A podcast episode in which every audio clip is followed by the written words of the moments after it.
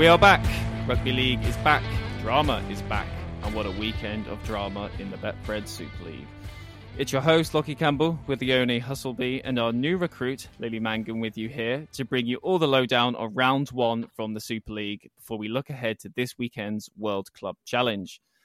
Lily is a journalist and rugby league player who plays for Rochdale Mayfield's women's team and makes a hot recap debut with it this evening. Lily, how are we doing today?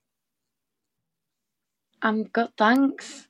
Yeah, I'm excited. It's been a really interesting weekend of games, and I think it'll give us a good insight for the rest of the season. Absolutely. It was a bumper weekend for the league as it smashed its previous round one record by more than 10% as 76,752 people came through the turnstiles to watch games. So let's get started, and we are going to head to the MKM Stadium. Jesse Sunar shifts it left. Lewis creates a gap for himself with his footwork, and I think he's rolled over to score here. Liam Moore will have a look, he's certain, and that's a little piece of Lewis magic. We saw plenty of that in 23. We're going to see lots more in 24 on the evidence of that. And Rovers now lead by 12 points to nil. The call there from Dave Woods on Sky Sports as KR number 7 Mikey Lewis skillfully slotted the ball over the line for his try on the night, with Rovers running away with the season opener, in which they asserted their dominance over their rivals in every way possible. The home side were left scoreless as Niall Evold scored twice, fellow new sign-in Kalipi Tanginoa also crossed, as did Mark Parcell in addition to Lewis's try. So, Lily, you watched this one for us. What were the big takeaways from you from this game? I think it was a massively fiery game to start off with, really eventful. I mean, 2 reds and 2 yellows in the first game this season is pretty big. Hull FC did not have great luck to start off at the beginning of the game. I mean, they had Liam Sutcliffe withdrawing at the warm-up due to illness, and also having Joe Cater starting at loose forward and then coming off with a hamstring injury only 10 minutes in. It wasn't great luck to start with.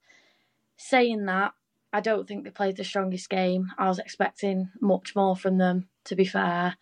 I think Hull KR definitely deserved the win. And there was quite a bit of aggression in the game. Herman Sasa being sin-binned, Pele obviously being sent off for foul play. I think Hull KR definitely deserved the win in this game. It was a really poor start from Hull, wasn't it? I think they really lacked attacking intent. You say the aggression. I think the Franklin Pele hit was... I mean, he looked like he was an aggressive player before that hit happened, but to kind of like throw his arm the way he did on Minchella, I think he deserved to be sent off. I really do. There were some controversial calls this weekend, but that one, clear as day in my mind. Yeah, I don't think anyone can argue against that being controversial. I mean, his fist was closed.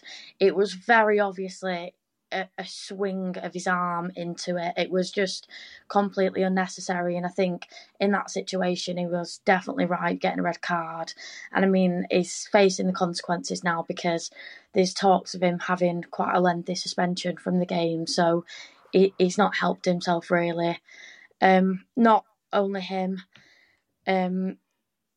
Obviously, Sasa being sin-binned as well. It's gotten a lot stricter this season. We've seen it in all the games this weekend, and I think that the players really need to watch their tempers and watch their aggression in the games. Otherwise, there's going to be a lot of fines being handed out. Yeah, no, absolutely. It was really hard to see, I think, for the whole fans in their home stadium for the team to put out a performance like that. Leone, is there anything that kind of you saw from the game that really stood out for you? I mean, obviously, like, the fighting. Like, that doesn't happen anymore. I remember watching it when I was little, when the rules were... No, there weren't that many. And obviously, over the years, they've got more and more. But you just can't do things like that anymore. Like, the behaviour was just unbelievable. And I think it was quite disappointing as well. I mean, these rules are not in place to be boring. They're in place to keep people safe. And we know there's been some terrible injuries from rugby before, and these rules are put in place to prevent them. And I think, you know, you, as much as they obviously have to care about the game and be passionate, you can't let your emotions get involved. And that's exactly what happened. And I mean, it went from being like the Hull derby to like the Dirty Derby. Yeah. Where people are throwing fists and squaring up to each other, and that's not what rugby is.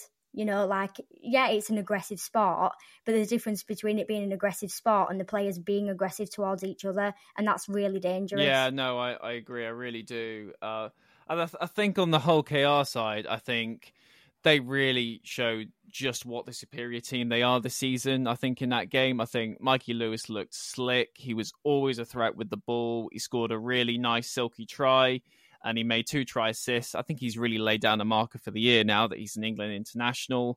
I think all of their new additions really played their part and grabbed the moment. The major problem, I think, for KR was Peter Hick, whose kicking was really off all night, really. I think he only got 1 goal in. But it seemed like it was a pretty routine win, I think, for KR.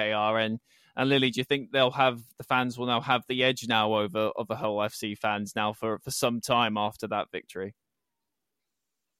I think Hull FC are going to have to work hard to bring it back. It was a disappointing game on their behalf. I think that the score difference could definitely have been a lot more than what it was. I think they were lucky for it to be like that. And despite them having the bad luck with, obviously, injuries, illness, people being sent off, I just don't think they played the strongest game.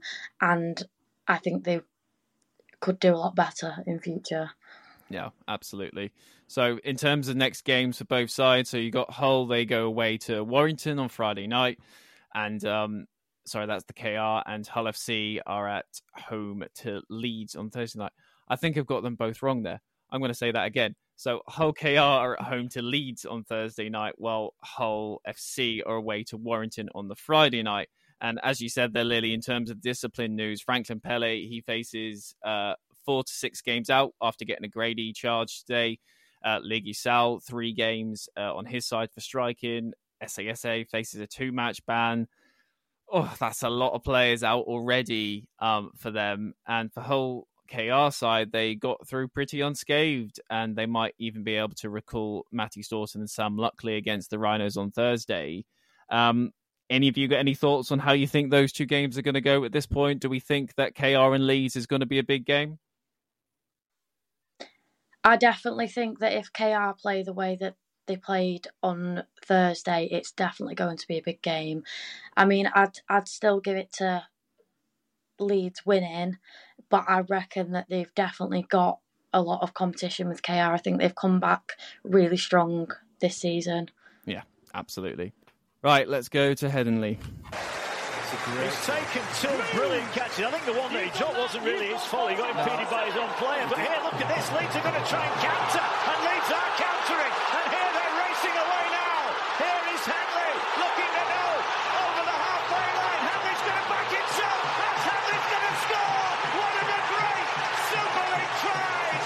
Leeds counter-attack from 10 of their own line. And Ash Hanley. Mark Wilson with a great call there on Sky Sports in the packed Headingley as Ash Hanley scored a wonder try, running nearly the length of the field to score for the Rhinos. The Rhinos went on to finish Salford off in the second half, winning 22-16 to claim the 2 points. Hanley had 2 on the night.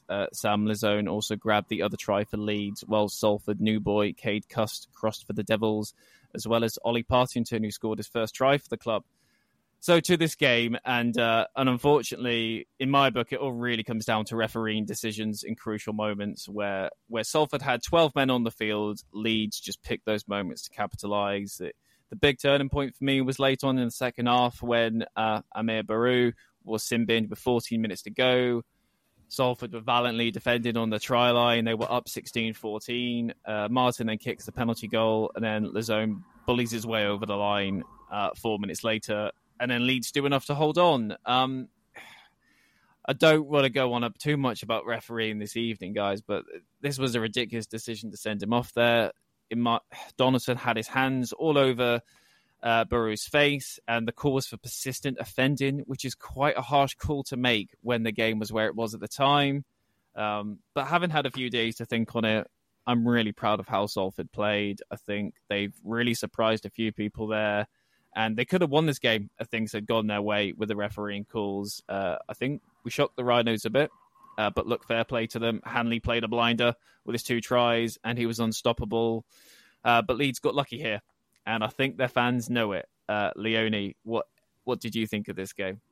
I mean, I was super happy for Salford. So obviously, us and Salford, we tend to be bottom of the pack.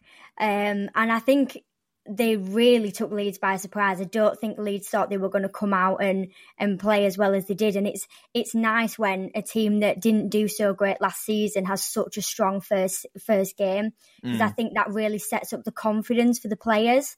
I definitely didn't think the scores were going to be that either. I thought it would be Leeds much higher, Salford much lower as well. And I think it's always nice when you watch a game and they surprise you. Yeah, no, absolutely. I thought it is really good because there's been a lot of negativity around Salford this off-season. So to kind of go in the first game and to be winning at half-time as well, I was really encouraged. And I really thought, you know, we can really actually make a thing of it this year. I thought Cade Cust was a real highlight at 6. Nenny McDonald showed a lot of class against his former team. And it's great that we've still got Mark Sneed causing chaos in the halves. His attacking game is spot on. And I think it should give Salford fans encouragement that this year we are going to be competitive, and on another day we win this game. Leeds wise, they got a few decisions their way that helped swing it. But in credit to Rhinos fans, look, you bank that win, but you're going to have to be a lot better against the stronger teams if you want to be finishing higher at the table. But look, they've got a strong nucleus of players there, but they aren't quite there yet as a force in my book. Lily, what? Any kind of thoughts on that game from you? I think I definitely agree with what's been said. I think it was a really nice game to watch because obviously Salford are the underdogs and everyone loves an underdog. But like you said, Rhinos just weren't playing as strong as what they should have been. And when they come up against the harder teams, when they're against like Wigan Warriors, I don't think they're going to stand up too well. I think they've got a lot to work on. Yeah. Not quite back to the drawing board for Leeds, but, well, for Rhinos fans, you should be thinking that you hope the squad starts to gel a bit better, I think, over the coming weeks. But it is only week 1. It's round 1, so I guess you can't be asking for perfection just yet. In terms of the next game for these teams, Leeds, they're heading away to Hull KR, and that, to me, looks a bit like a juicy encounter now. But both me and Leonie's perspective, we're looking forward to next Sunday afternoon where Salford are entertaining Cass at home. That is going to be an interesting one, Leonie. Yeah, absolutely. I mean, obviously it's me versus you. So, you know, you never know what's going to happen. The mood's definitely going to change depending on what happens. But I think, you know, both teams are looking maybe not stronger than some of the other teams, but stronger than they were last season. So, yeah, I think it's going to be a lot more of a surprising game than people might think it will be. No, I couldn't agree with you more there. I think I'm a little bit more worried about it now than I maybe was last week. And we're going to come on to Cass in a minute, but they definitely aren't the side that I think a lot of people thought they were going to be this year. But look, Salford will potentially be without Ryan Briley as he faces a one-match ban for a high tackle that he had in the game against Leeds. And Paul Rowley's also confirmed that Salford's 33-year-old Joe Mellor is also out for the foreseeable future with a lower limb injury. But Salford fans did also get 2 bits of good news the last week, which we should touch on, in that Salford City Council confirmed that they are going to complete the purchase of the Salford Stadium. This guarantees the future of the Reds at the home for the long-term future. It's great news. As with a new long-term lease, the club could access to more funding and potentially have more money than they've ever had as a club. So, as a fan that watched the likes of Leeds take our best players over the winter, I think this is really good news for us. I think hopefully it'll put the club on a firmer footing. And look, and we've signed the winger David Nofaloma from West Tigers for the year. So hopefully he comes in. He should be fit and firing over the next few weeks. So hopefully he makes a difference. Right, let's head to the jungle. when you had to play. Oh, yeah, demoted I was. Oh, goodness me. Wow. Well, there we go. That's the directive in action, isn't it? Liam Watts has been sent off for contact with the head. Oh, you heard it from Tom Grant there himself. Not you, not you, no, no, no, it's forced all dangerous. Well, what's obviously has happened is the video referees have decided that the contact to the head would be forceful. So, Matt Newsom for BBC Sport there on the call as Castleford's Liam Watts was sent off in a game-changing moment in their 32-4 defeat to Wigan Warriors as the champions got their 2024 campaign off with a big win. The call to send Watts off, what happened with Cass were leading 4-2 and it proved quite pivotal in the game as they had led by 2 penalty goals to 1 at that point. Wigan then went on a tear as Patrick Mago and Bevan French then crossed within 5 minutes of the sending off and Wigan went up 16-4 at the half. A brace of tries for Liam Marshall and a solo effort from Kruise Leeming in the second half put gloss on the proceedings for the Warriors. But Cass fans will feel extremely hard done by. Leonie, talk to me. I mean, maybe I'm biased because I'm a Cass fan, but I think that was so unfair. I mean, obviously, you know, Smith got a sin bin and if you watch it in slow motion, his neck like crumples and that's obviously like really dangerous. So I can't understand why that was a sin bin. Mm-hmm. And then obviously Watts was a red. I mean, obviously it was the head and you did see the impact, but you can tell by the way that he came into him, the way that Joe Westerman came from the other side, that it was misjudged. It was misangled. He didn't mean to do it. They even stood up after and shook each other's hands. So there was clearly no bad blood about what had just happened. No. And I think that says a lot that, you know, they didn't start a fight like it did with Hull. I do think that older players who've been playing for a long time, they are going to have to get into this new way of life for rugby league, which is being a lot more careful about the way that you tackle people, because obviously even an accident can get you sent off. But yeah, I think if it was a red card for Watts, it should have been a red for Smith as well. Yeah, I just don't think it was a red. And you hear that on the clip there on the commentary. There was genuine shock from the commentary team, from the fans when that red card happened. Obviously, Cass had been playing so well up to that point, and it was a really hard blow for them to take that because they were really making Wigan sweat. And Craig Lingard has clearly done a lot with work with them on the training ground to get them into a better shape this year. I guess on the Wigan side, they did run rampant, so it's concerning to see how easy Cass were to pick apart with 12 men.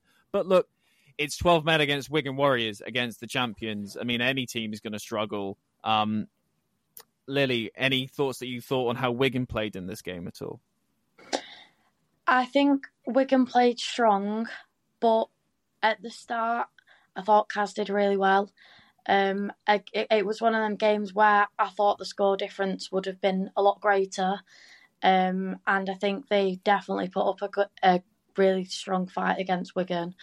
They just ended up coming out the stronger team in the end, which was to be expected.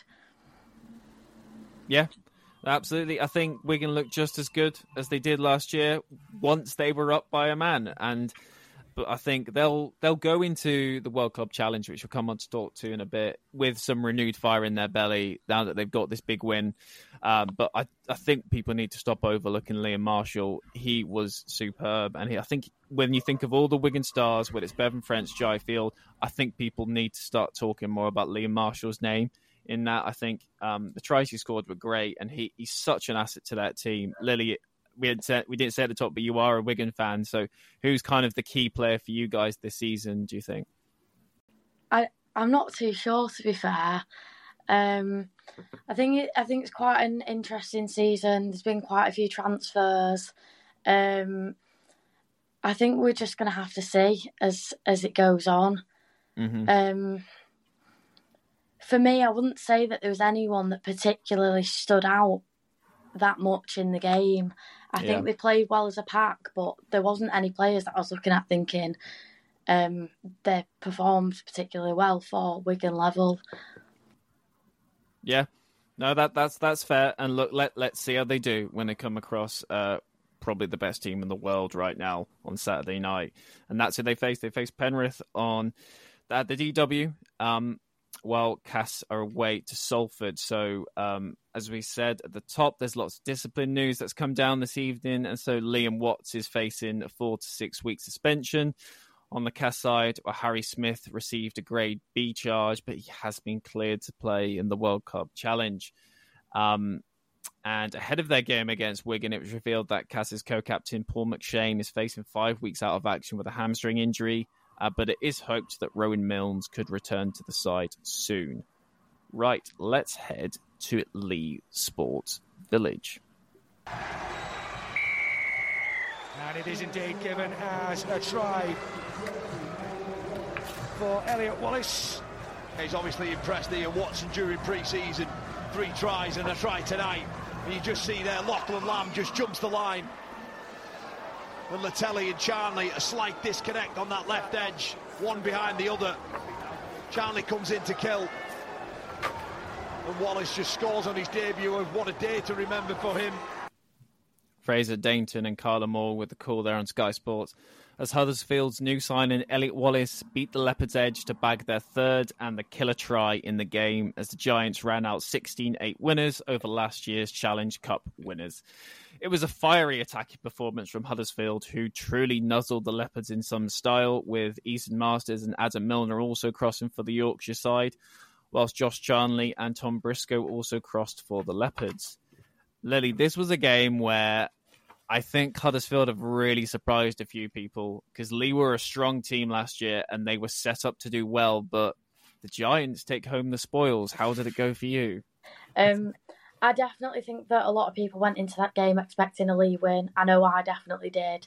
But I just think Huddersfield were the stronger team. I think the forwards were really working and I think Lee was struggling against them. They didn't get down to the Lee side of the pitch often, but when they did, I think they played the ball really well and it paid off in the tries that they got. It didn't help that Lee's conversions weren't there. But I think Huddersfield were the stronger team in the game. Yeah, Huddersfield looked like they wanted it a bit more from what I could see. They had some real attacking flair. They were, on the defensive side, they were really able to keep the Leopards at bay. And I think it's a really good start for them to build on. And look, and the Cowbell Army was out there in force as well. And even when you just listen back there, the Den is silent. So Lee fans clearly thought, oh, this was going to be an easy game for them. But though, Huddersfield really made it hard for them. And, the tries as well from Alec Wallace with his try there, that was a great one. And I think Lee are going to really have to work on their goal line defence, I think, because it was a real issue in this game. And they just, from what it seemed, just weren't really in the game for most of it as well. Yeah, my favourite part of the game was when Josh Charnley managed to tap the ball back. That was a brilliant try, I thought. Mm-hmm. It was definitely an interesting game to watch, and I think it has surprised a lot of people. Yeah, I think Matt Moylan, Lee's new signing, really showed his class there with the attacking kick to get that ball over to Charnley, as you say, who made it look quite effortless as he slid in to grab the score and tie the game up. But look, it's not the best start for Lee, but they won't be licking their wounds, and you could see them going out storming in their next game. As they go there, so they get a bye this week. So their game against Wigan has been suspended because Wigan are in the World Club Challenge, but they are away to the Saints in round 3. And I think they're going to want to fight back a bit after some criticism from this game for Adrian Lamb's side.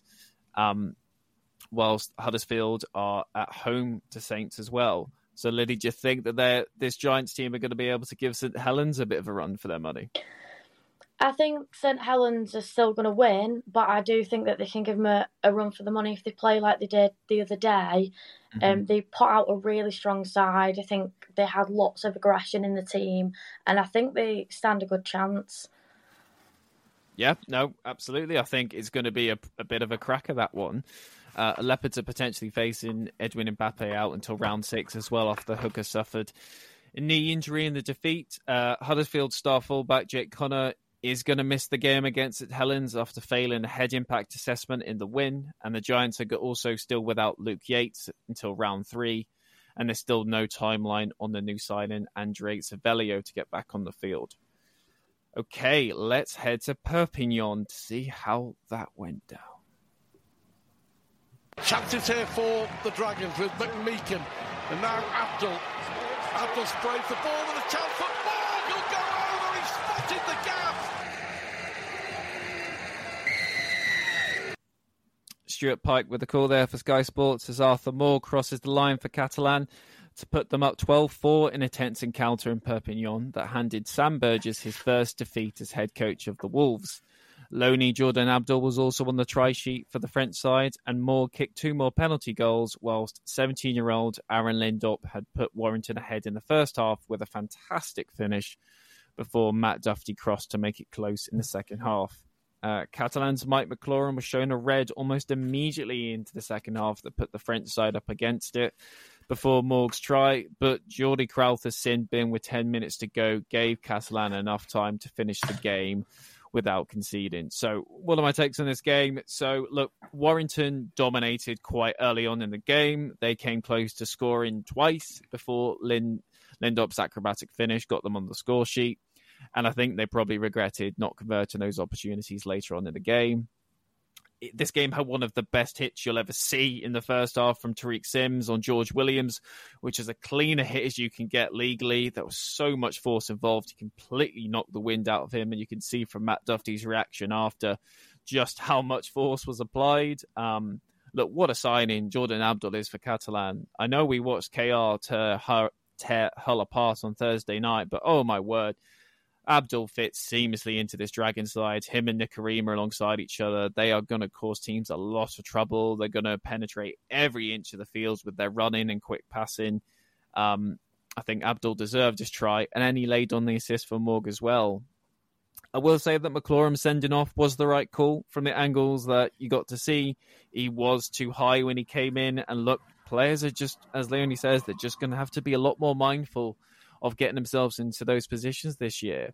I think Catalan were the deserved winners in this game. I think the new signings, as I say, gelled really well. And they came out of the blocks firing. And look, they've got some real talents on their squad. And they will be one of the quickest and more skillful teams to face.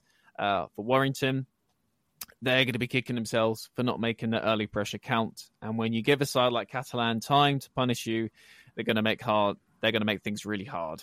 So they look slick and patient with the ball, Warrington, and they've got talents of their own. But I think they need to get some wins on the board quick. And lucky for them, they're up against Hull FC on Friday night, and they got at home as well. So no doubt that will be a game that they'll be trying to bank those 2 points, whilst Catalan go away to London on Friday night. We're going to come on to the Saints and Broncos game. But guys, what do we think now about this weekend with the first Super League game in the capital for some years? I think it's definitely exciting, as you and Leonie said on the last podcast. It's a great thing to see growth down south because there is that consistent thing of leagues, a northern sport, and the game's not so big down there. And hopefully if the Broncos do well, they'll get more of a following and rugby league will hopefully grow down south. I think it's a bit of a shame that they pulled Saints for the first game of the season. It's probably potentially a bit of a knock to the confidence. Not really the first team that you want to be facing, but I think they put in a good shift and they've definitely got potential against some of the other teams in the league. Oh, absolutely. What about you, Leonie? Yeah, I mean, I definitely think rugby league deserves a lot more credit. I think it deserves, you know, it's spots on TV. I think we need to spread it as wide as possible. You know, there's not as much money in rugby league as there is football, and football absolutely dominates the TV. It dominates the radio, and I just think they're not even comparable in that sense. And I think, you know, rugby league and rugby union sort of fans are always bashing their heads together and they're always saying, oh, union's better and league's better. And, you know, but like, what if we can like both? Like, I'm not ready to like rugby union yet, but I reckon that maybe rugby union players might be ready to like rugby league, maybe, like if they give it a go. And yeah, I just think taking it down south, you know, the kind of the money, the support, all that kind of stuff, it's really going to sort of skyrocket rugby league and it's going to be a more widely known thing. I think it's great that we have a side like Saints going down to London for the first game as well, because people that know the game in the South know St Helens. They know the players that they've got, and there'll be a draw, and it should hopefully be a really good game. Before we come on to that one and talk through what happened between the Saints and the Broncos, just on the discipline side from the Catalan-Warrington game, so Mike McLaurin is facing a 4 to 6 game ban for the Grade E charge, whilst Paul Seguier faces 2 match out for a Grade D head contact, and Warrington's Geordie Crowther is now facing a 1 match ban. In injury news, Wyre are hoping that Roderick Tye and Matty Nicholson will be fit and firing for their round 2 contest against Hull, but it's likely to be too quick a turnaround for some of the other players that are still injured. So let's now head to what happened at the Totally Wicked Stadium.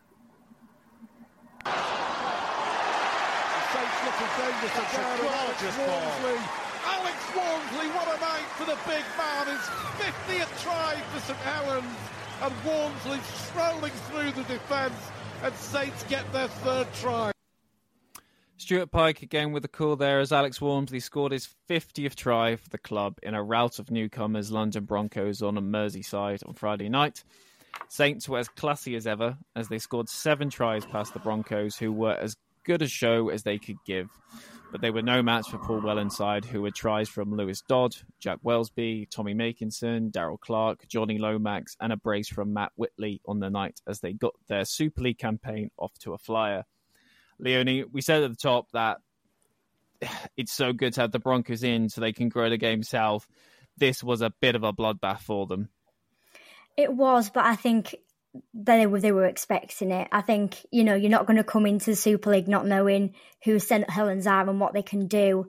But I definitely think they came onto the pitch with a lot of optimism, and I think they looked quite confident. And there were times where they did defend well. Obviously, it didn't stand up to much, but I just think if you're going to play Helens, you need to know they have a concrete defence. They're not going to let you get to that try line.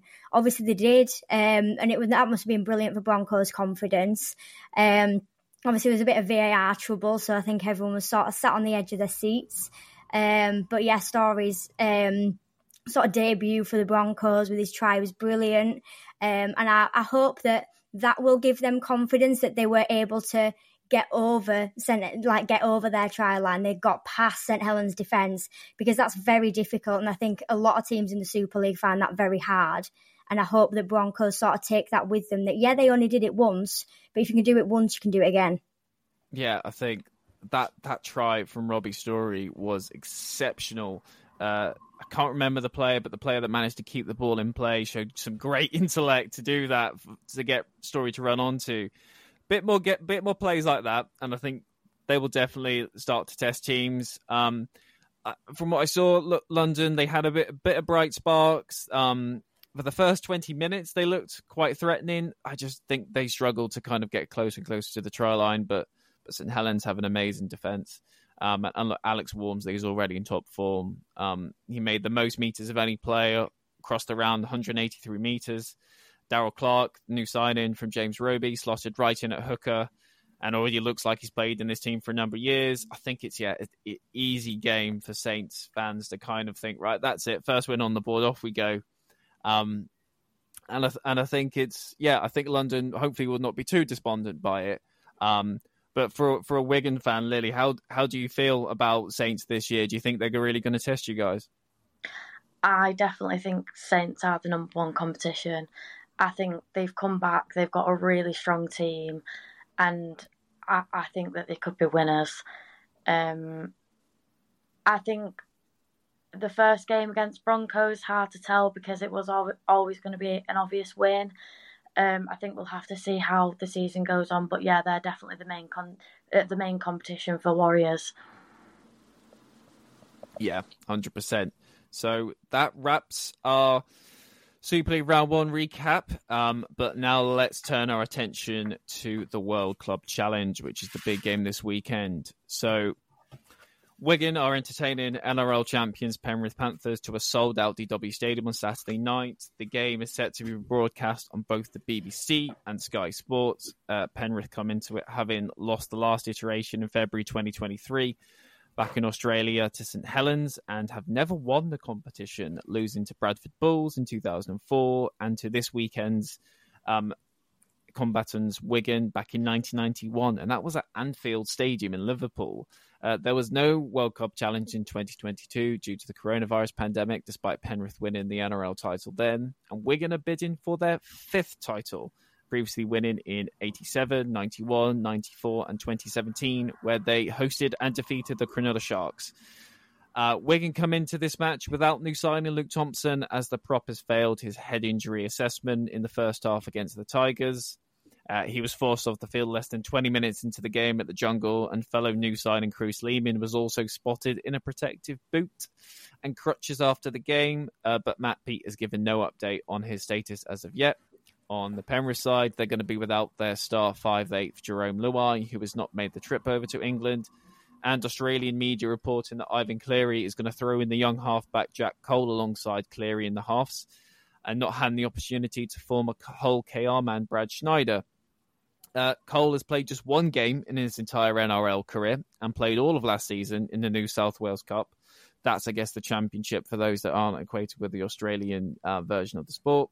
So, guys, this is a sold-out stadium. It's probably the best team in the world coming up against Wigan. It's going to be a fiery encounter. Do we think we're going to see any shocks on the line and that Wigan are going to retain a title here for the UK? I think, unfortunately, I hate to admit it, I don't think Wigan are going to win. I just think the NRL is on another level to rugby league in the UK. And I think, unfortunately, it is going to be a loss. It'll be a good game to watch, but I don't think that Wigan are going to be the winners in the end. I think they would have to go some way to defeating this Penrith side. I think Penrith, they're going for their fourth peat in Australia, so they won the last three championships. And this is going to be a mighty test of Wigan's resolve, and just to see what kind of standard they're on as a squad. Like, is their squad good enough to really be competing with some of Australia's best players? But the fact that it's sold out, Leonie, really tells me that fans are really keen to see, I guess, this battle of the Titans. Yeah, I mean, I think it's obviously super exciting. I'm sort of not looking forward to it, I suppose. Not that it would majorly affect Cass at the minute, but I think if Wigan win, that's going to make them very dangerous. I think the confidence spike that they're going to get if they do win, they're going to come back and annihilate everyone in the Super League, and we really don't want that again. And I can see the egos skyrocketing if they win a game like that. But absolutely, the atmosphere will be fantastic. Fans are going to love it, and again, you know, the coverage as well is going to be brilliant for rugby league overall. Yeah, I think that Look, this weekend we had BBC showed Super League games for the first time, and that in itself will not have gone unnoticed, particularly by fans of the rival codes, to kind of see, oh, they've got games on terrestrial TV. And, you know, it'll be a really, really fast game. Surely it'll be really entertaining. Hopefully Wigan make it as close as they can.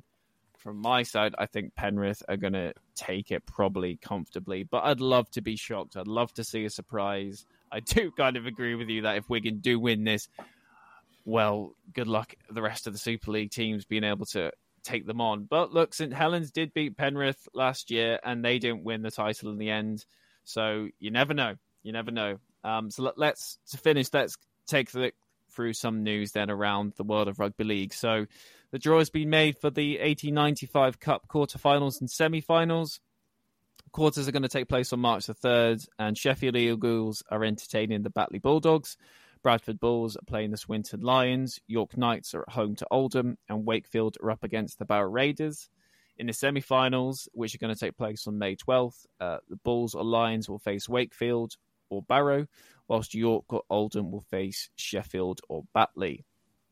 In NRL news, it was the annual All-Stars game, so the Indigenous side took home the spoils against the Maori on Friday morning, winning 22-14. The Indigenous side had some superstars on show, with Bulldogs Josh Adakar bagging a brace, and the Dolphins' Hamaso Tabai Fido also looking fit and firing ahead of the new season.